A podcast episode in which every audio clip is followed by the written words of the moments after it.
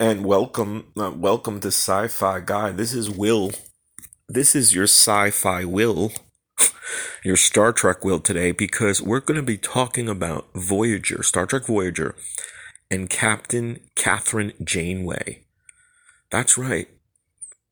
The leader, the commanding officer of USS Voyager, and how, in my opinion, right? I M H O, in my humble opinion, uh, Captain Janeway fucks up right at the pilot. She screws up. She demonstrates bad leadership. So before I play my supporting clip, before I play the moment where I feel that Captain Janeway did not demonstrate good, solid leadership for her crew to emulate, I will say that this is not a royal, royal fuck up.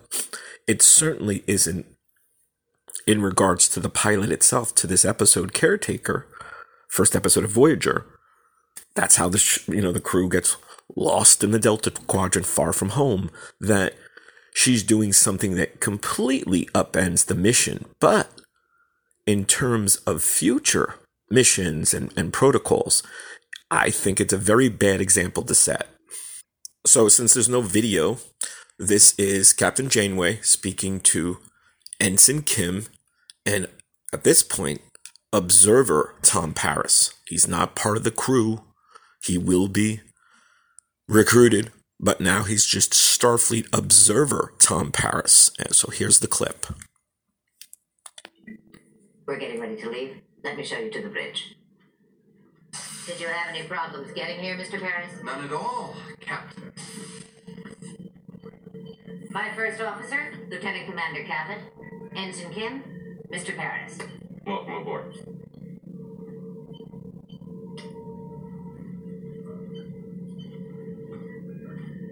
Ensign Kim, this is your station. All right, so you said, well, what happened, Will? Well, she introduces Ensign Kim, her her actual, I believe he's ops. I think he's ops, right? Ops officer, her new ops officer, and Starfleet observer Tom Paris. She introduces both of these men, key crew members on this very important mission to her first officer. The first officer shakes Ensign Kim's hand, welcome aboard. And then when he goes to Tom Paris because of their history together, right? Because of their bad baggage, which I'm sure Janeway is aware of. She has to be. He shake he does shake Tom Paris's hand. That's in the you know the video if you were watching it. And Tom looks all, you know, chagrined and disgruntled and uh, this guy, you know. But he doesn't say welcome aboard. Now you say, oh well, you know, poo hoo boo hoo hoo. You know, boo hoo hoo for Tom Paris, right? But to me, and, and and I sort of flashed back to every every job I've held, every time I was introduced as a new crew member, as a new employee, as a new team member. You know, every every office, every job site, if you're blue collar, white collar, what have you, you're a team member, right? You're the new you're the new team player. Hopefully you are. Hopefully you're you're you're going to take one for the team and you're going to do your best for that team. So then, instead of, or I should let's let's recap. So she introduces both men to the first officer. He shakes Ensign Kim's hand, welcomes him aboard warmly. To Tom Paris, he just shakes the hand, and in the video, the body language is really bad. you know, it's like you know, get the get the hell off my bridge, you scumbag! get out of here, you dick! And you know, it's quite sort of appropriate or understandable because these men have this emotionally, you know, tinged history and backstory together. But what's not understandable, and this is why I'm showcasing and highlighting Captain Janeway's, I feel, bad leadership, or at least irresponsible, at least um, not a model of commanding behavior. Now, you could go to Captain Kirk, Jean Luc Picard, You could go to Captain Jellico or Sisko, what what have you, Captain Archer. You can go through all the great Starfleet captains. Even Spock held the captaincy, right? Of course. So went from first officer to, to, to captain. But in terms of a model and an example, and certainly the first day, like you figure, well, down the line, things can, you know, get worse, could get better. Now, certainly, as we know, good Star Trek Voyager fans, scholars that we are, we know that Tom Paris was only supposed to be a temporary employee he, or, or crew member. He was supposed to be an observer in that capacity. And even right before it, when she's recruiting him from the from the penal colony, I believe in New Zealand, um, she's like, you know, that's it. You'll do one mission, and then we'll cut you off and cut you loose. And he's like, story of my life. So he he's expecting maybe eh, a couple days, a week, what have you. Maybe they'll be lucky and it'll you know be only a day or so to get the uh, you know the Maquis in the Badlands. But what I, from what I'm looking at, and again, I've I've held m- many short term jobs, contractor jobs, temp jobs, what have you, gig gig, you know, the gig economy, gig jobs. So you have a gig, you have two three days a week, whatever. But in all those instances, and okay, granted, I was never in the military, even though Star Trek is more quasi military.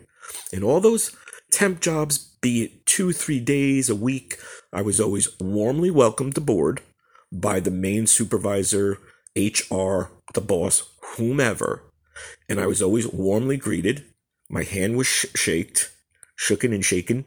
And everyone was like, glad you're on the team. Will, glad you've, you've, uh, you know, come and joined us. And if I had an instance where a, even a supervisor or a, certainly a coworker a, a uh, you know a colleague, a sort of you know equal, had well he shakes his hand, but he he looks at him as looks could kill, and he doesn't say anything. Not welcome aboard. How are you? Even you know a more mature professional would say, you know, we have a history, but I you know I'm looking forward to working with you. Glad glad you've joined us. Glad you know glad that you're uh, you're on the team. So I think I think for me the biggest uh, sort of transgression, as it were, the biggest sort of you know faux pas, bad leader- leadership, because Janeway has always proven herself to be a good leader. Let me let me really emphasize that as well. I'm not saying she's a bad captain at all. In this instance, however, in this mission outset, and it's an important one, and uh, again, we know what happens. You know, the caretaker zooms them into the Delta Quadrant and it takes seven years or so to get back. That she is setting a tone here that could be, you know, dicey, that could be counterproductive, that is sort of unprofessional, and I think bad leadership at this one instance. Now, again, there's always a counter argument, of course. Oh, you know, will she's letting two men deal it out themselves? Maybe, you know, but to me, again, when I flash back and I, I look at my, you know, my jobs and my, you know, my own sort of work history, I was never in the military, true. This, again, to me, is setting a tone. This is an instance where a captain, where a leader, where the big boss is saying, wait a minute, you're giving him the cold shoulder. You're giving him a real stink eye, and you can't even say, welcome aboard. Even if you don't uh, mean it, and the guy probably wouldn't, of course, you have to say, welcome aboard hello, Tom Paris, not just a half-assed, a limp, you know, sort of dead fish handshake that you, that you, the guy wants to throw you, you know, throw you into the transporter and, and beam you to deep space. Wants you wants, uh, well, they don't have airlocks, I guess, in starships, you know, they have them in Deep Space Nine. but see, so that it, it's bothered me. I mean, I've seen this episode many, many times, as we've all seen, you know, many of the episodes, all the episodes, dozens of times maybe. Certainly with Caretaker, when that was coming on back in the day, this was, you know, the the the, the third Star Trek spinoff. It was whoa, you know, you had Next Generation, the first Deep Space Nine, and then you had Star Trek Voyager, you know, Starship lost in space, and whoa, you know, first female captain. It was, oh, and then it was the flagship. It was the starship that was the flagship of UPN, United Paramount Network, a new network. So it was really special. And I remember getting so, you know, excited and watching it. And then I taped it back in the day, you know, we had our little VHS, little cassettes, and I watched it probably three or four times at least. And then they asked me to pitch, and, and Voyager was my first show to pitch to. So that was another big thing for me. So then I was always taping the episodes, taking notes. And so this, you know, episode was special for Star Trek fans and for me in particular. So to see Janeway sort of go, yeah, let them do what they want. You know, I mean, her thinking, of course, you could say she's, you know, knows this mission, maybe a couple days, a week or two. These men are not going to have to work together much longer. And so for that, you, there is, you know, sort of a forgiveness, I guess, I guess for Janeway. There is like, well, it's not going to last long, the mission. It could, though. they don't know how long it's going to last. It could last fairly long.